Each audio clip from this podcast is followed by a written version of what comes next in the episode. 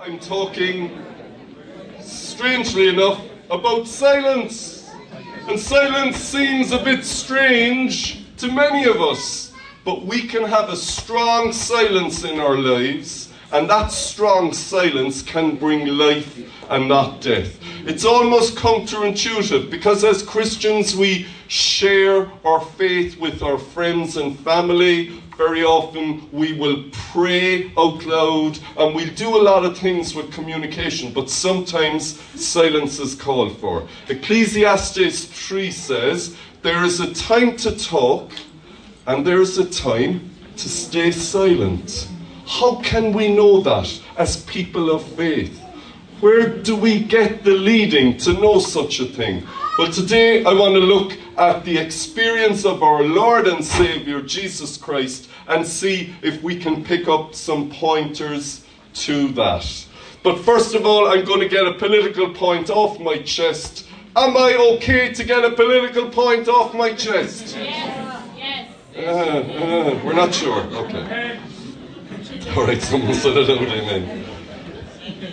I wasn't adopted. My mum and dad were my birth parents. I can't say I've been very close to anyone who was adopted, but every now and again something comes up uh, in Irish society and it makes me angry. I'm the first person to thank God for our nation. It's a, I find it's a great place to live. There's so many strong points about the culture here. However, our church motto is real people, real church. That doesn't speak about other churches, that's just speaking about us. And what it means is that we should all be honest. And if something isn't right, we need to call it out. And I think in our culture, something wasn't right. TUSLA is Ireland's Child and Family Agency. I'm not saying they're not doing a great job, nothing like that.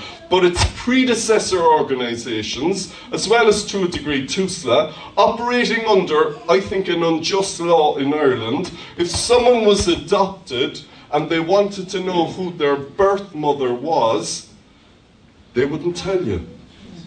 Partly it was the law, and thankfully that law has changed now. But there was also, according to investigations into all of these Irish government organisations, there was a culture of silence. And people who were coming to an end of their lives, were about to die, came begging to know who was my birth mother. Before I die, I would like to know this. But the culture of silence would say no, even though they had all the information there. And it was a lot more than, um, well, we don't want to embarrass a woman who maybe had a child when she was young out of marriage. It wasn't that at all. The mothers were long dead. But that culture of silence remained. Now, there was good people there, and it's a mixed picture, and I'm not doing it justice, but praise God, the law was changed. Now you can find out who your birth mother was, and maybe your birth father as well. The point I want to make about this is silence can be very cruel. And when people keep information about who you are, your identity, that can be so cruel. And this is what was happening in Ireland, and quite a number of people went to their graves with a broken heart, just not knowing who they were. Equally, on the other side of it, in Ireland, usually we don't like silence. And if you've come here from another country, you might be wondering, um, maybe you've noticed it, because there's a thing called the Irish silence, and the Irish silence is a very different animal. Now, when we started our church in 1996, about two years later, um, we began to see people from all over the world move to Cork to work, to study as refugees, and so on. And we began to mix with all different cultures. And a lot of the local Christians in the church began to say, Well, I was with them the other night, and they just said nothing. There was just a silence. And when I said to them, You're very quiet, they said, Well, I've nothing to say. And they were quite comfortable with that. But the locals were really uncomfortable with it. Because the Irish silence is you might have nothing to say, but don't you dare sit in silence. Just keep talking about anything at all. Oh, wasn't it a lovely warm day last Thursday? Oh my goodness me, sure I thought I'd melt in Patrick Street, it was 10 degrees. Oh, goodness gracious me. And isn't the price of eggs gone through the roof? Oh, they're a lovely pair of shoes. I have a pair like that myself at home. You see, the Irish are one of the best in the world at doing small talk. And it's almost like, I think it goes back to the great Irish famine. It's like we're not comfortable if people are just sitting in silence. So we fill the empty space with loads of old chat.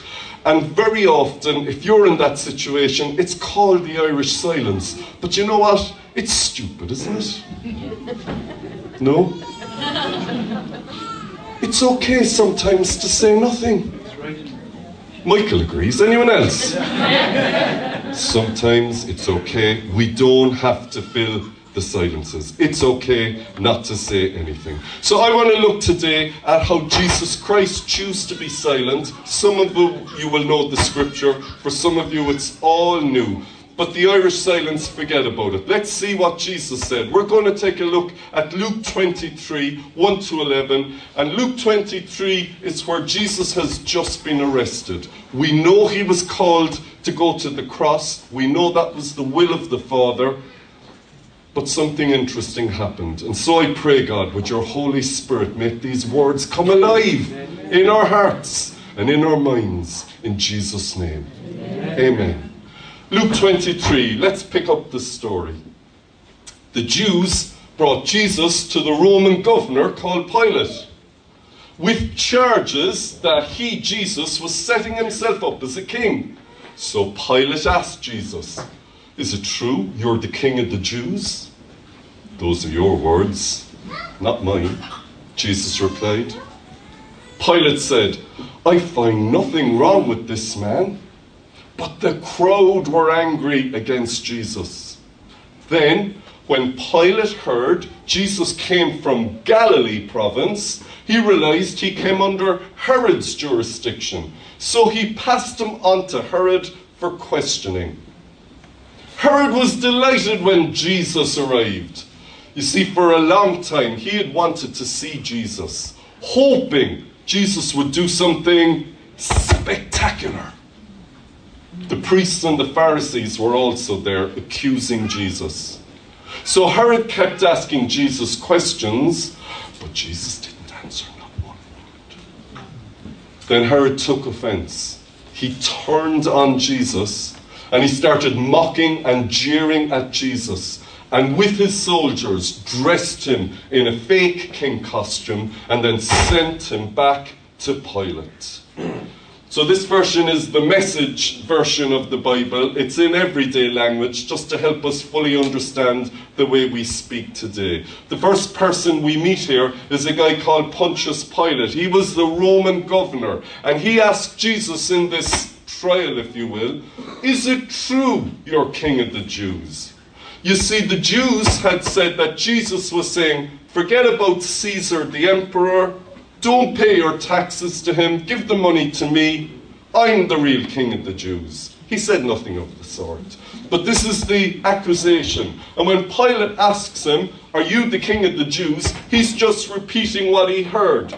You need to understand that this man, Pilate, according to the historians, like Josephus and others at the time, said he was one of the cruelest men you could meet. He had no problem seeing small children butchered in front of him people died regularly. Now, I know they lived in a brutal time, but he was particularly even more brutal. So, to have Pilate as your judge wasn't really a great thing.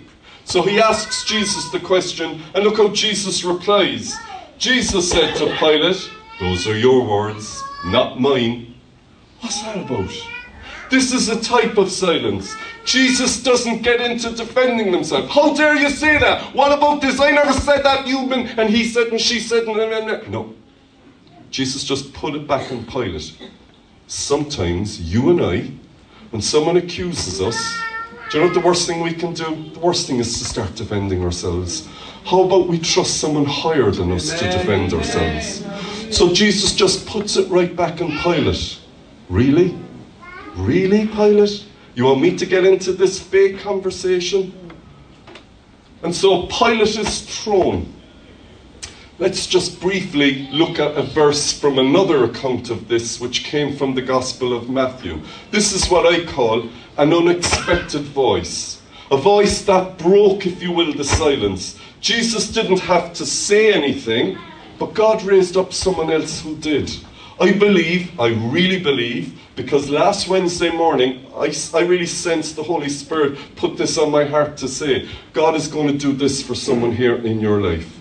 Because someone who had nothing to do with anything sent a word to Pilate. Matthew 27 9, when Pilate was sitting on the judgment seat, his wife sent him this message Have nothing to do with that innocent man. I suffered terribly in a dream today because of him. Who? Who's she? Anyone here know her name? Did she go to the meetings Jesus was at? Like you've chosen to come here today? You, did she go to the meetings? Did Jesus heal her? Was she a believer? Was she a Jew? No, no, no, and uh, no. She never even met Jesus. There's no account of her in the Bible. She makes this brief appearance for a couple of seconds and then she's gone. A totally unknown person God breaks into their life how? Through their dreams. You think you're just asleep? Ah, the Spirit of God can speak to you when you're asleep. And He can speak to others. And I believe God is saying to someone here, I am going to break into the dreams of someone who is connected to someone in power. And they will speak on your behalf. Amen. I don't know if it's a job, if it's a health situation, education, relationship, I have no idea. But I do know this God is saying, I am raising up a Pilate's wife into your life. Hear what the Spirit is saying to the church. Out of nowhere, a nobody person. And Pilate hears this. Now, I don't have time to go into all the details, but the fact that Pilate was almost reasonable. I remember as a little boy over in Greenmount School, or just over the road here, growing up, and I remember hearing the, the brother, the presentation brother, read this. And I remember going, ah, but you know, he washed his hand, he kind of couldn't do anything. I kind of had a bit of sympathy with Pilate. The thing is, the reasonable, quasi reasonable Pilate we see was out of character. He would usually just have whoever was there slaughtered to death. But the fact that he didn't showed something was happening. Now we know that Jesus had to go to the cross so that you can, and I could have new life. Would anyone say hallelujah? Hallelujah, hallelujah means praise the Lord. That's what it means. However, God raised her up, and it's a symbol to our lives today that God can do anything. And someone you never met, you don't know, who, who's probably not even a Christian, God can break into their dreams and speak on your behalf. Hallelujah. It goes on to say that when Pilate heard that Jesus was actually from the Galilee, he realized he came under Herod's jurisdiction, so he passed the book to Herod, who happened to be in Jerusalem that day. The way the Roman Empire operated, it was one political entity. It was an empire with an emperor at the top. Now, nobody voted in the election. Vote for Caesar! He's going to give everyone more money in their children's allowance! Yay! No, the state never gave you anything. If we get angry at our state today, just put yourself back in ancient Rome.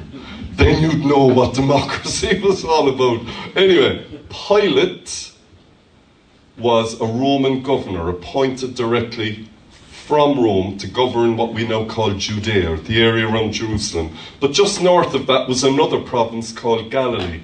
And sometimes Roman provinces, everyone was under the emperor, but sometimes it was a local client king in this case, Herod, he was local, but he had to pay the taxes and do exactly what Caesar wanted. Or sometimes you were appointed directly from Rome. Because the Jews had a temple in Jerusalem and they were kind of a difficult bunch to deal with, they wouldn't allow a local be a ruler there. They always appointed a Roman governor. And so here we have two people who were peers, they were on a level. And as soon as Pilate heard that uh, Herod was in town, he wanted to pass the book. And that's exactly what happened. And we're told Herod himself was delighted, delighted when Jesus arrived. For a long time, he wanted to see Jesus, hoping he would do something spectacular. This guy is not a sincere searcher for truth. If you're new here, Can I suggest there's something very sincere about you coming in here today? You may never come here again. I don't know where your journey will go. But in this culture, you don't come to a place like this unless there's something sincere going on. This fella, he never went to a meeting. He never went to hear Jesus preach. He never went to help feeding the poor. He just wanted a bit of drama, a bit of entertainment. And it says elsewhere in the Bible, Jesus knew all men and women. He knew the motivations of their heart. And so Herod kept asking Jesus questions, but Jesus didn't answer one word. Nada. Rien. Gan fochel er be. What language is that now? How'd you say nothing in Spanish? Nada, isn't it? Yeah. How'd you say it in Portuguese? Nada. Nada. what? Are they not two different languages, no? Okay, very similar, very similar, okay. But he didn't answer one word. Why? How is this applicable to you? Sometimes the best defense for your life is to say nothing. And Jesus wasn't going to play a game with this chancer. What was he thinking? He was probably thinking, You murderer. You murdered my cousin, an innocent man called John the Baptist. You paedophile. Because he really was. He was in a relationship, he had a mistress, they weren't married. And she had a daughter. History tells us she was only about 12. And her name was Salome. And her mother had her dance provocatively when this fella had a few pints and was kind of well oiled and all his buddies with him. And he was so into this. What a weirdo. So into it.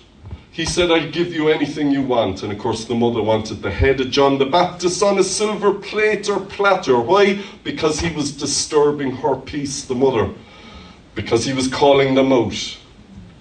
So Jesus wasn't going to play no game with this fella. Think of the most powerful man in Ireland. Now, I'm not saying anything against our beloved Taoiseach, Leo Varadkar, I don't know the man at all. But sometimes, even if they're the most powerful person, you know someone even more powerful. And his name is Jesus. You and I are not dependent on a prime minister or a president or an employer or a school principal. We're dependent on Jesus. He can override anything. Doesn't mean we don't show respect. It doesn't mean we're not honest. I'm not saying that. But there's one far higher. There's one far higher. And Jesus isn't going to play that game with this guy because he knows what's motivating him. And Jesus isn't going to be, ha ha, Mr. Showman to keep him happy. No, this was too important. Jesus kept his dignity. Can I suggest you and I need to keep our dignity sometimes? And what happens? Herod took offense. He turns on Jesus, starts mocking and jeering at him, and with his soldiers dressed him in a fake king costume. Now we've got the real guy. Initially, he was, Come in, come in, let me ask you questions. But this is who he really was. So Jesus wasn't going to play that game. Jesus had warned his disciples a little earlier in the Gospel of Matthew 7 6 don't waste what is holy on people who are unholy. Don't throw your pearls before pigs. They'll trample the pearls and then they will turn and attack you. Keep your dignity, keep your silence. There's a time to speak keep your silence. What does pearls mean? That's God's word. God's word is precious. You know, Jesus used the parable about the man who sold everything he could because there was a pearl of great price buried there. The pearl is God's word. God's word isn't just some commodity we throw. We are not sellers of a commodity. We are followers of Jesus Christ. And for those who are sincere, we are delighted to share what you want. But if people aren't interested and they've got a hard heart, you know what? God has to deal with them. Let God deal with them. Maybe they'll never want to know. On their heads be it. They'll have to stand before God like you and I will on that great and terrible day where, where the Lord will say, Well done, good and faithful servant. Come into my kingdom. And he won't say that to others. So there's a choice of heaven or hell. I want to choose heaven. What do you want to choose? Heaven. Heaven. Heaven. So don't throw your pearls before pigs. They'll turn and they'll attack you. I like what the activist and author about 100 years ago, Albert Hubbard in America, said He who does not understand your words will probably never understand your silence. With some people, you just can't win. So, how about we leave them to God? Let God sort them out. If you're a teenager in secondary school, this is for you as well. It's for you in your employment situation. It's for you in your sports club. It's for you in the doctor's waiting room. It comes across every area of our lives. So Jesus wouldn't talk to the most powerful man on the earth, in his earth at that time. You see, you and I are called to live in an upside down kingdom. Look who Jesus did talk to. He had no problem talking to lepers. Lepers. Who wants to be with a leper? He wasn't concerned with the looks. You see, man is taken up with the outside, how you look on the outside. Do you think Jesus loves you more if you have a pretty face? No.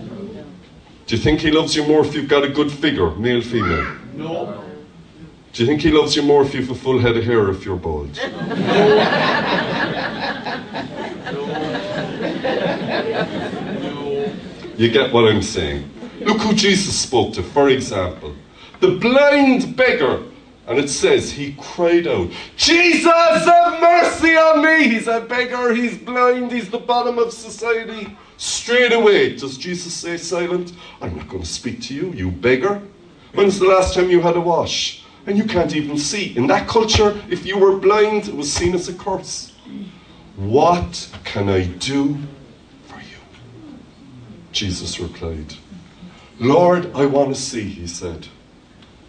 And Jesus said, Receive your sight. Your faith has made you well. What do you mean, your faith? He was just a blind beggar. He had a little bit of faith. If you have a little bit of faith, God can heal you. God can heal a broken mind. God can heal broken bodies. God can heal broken hearts. Hallelujah. Hallelujah. Remember, when it comes to speaking and being silent as I start to wrap up, we don't have to try and work ourselves up. Some people find it easy to talk. A lot of people struggle with how to articulate something. And it's easy to stay silent, it's harder to talk. If you're one of the ones who doesn't struggle with silence, but you do struggle with saying something, just remember this. Luke 12 12. If you were brought, this is Jesus, before rulers or authorities, don't worry about what to say if you have to defend yourself. The Holy Spirit will show you what you should say at that exact time.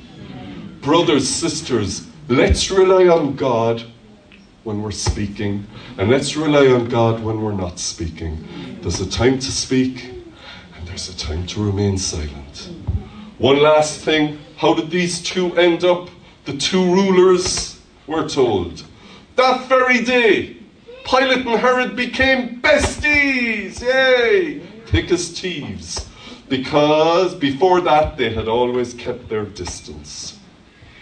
People who are against the faith will always gang up on those people with faith. You know what? Leave that to God.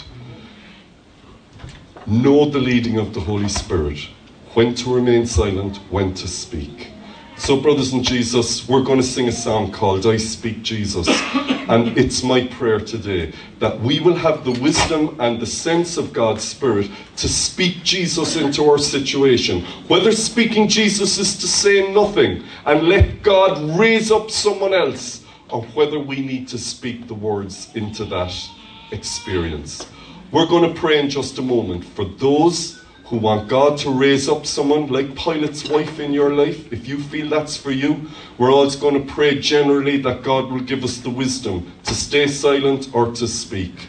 And maybe if this is all new to you, or if this is something that you haven't touched in a long time, maybe you can connect with Jesus here and now today. And perhaps be like the word earlier throw away the old key. Because you know what? If we don't have God in our lives, we can't make it work. You can't see the door open if we're trying that old rusty key. How about a new life in Jesus? We'll say amen.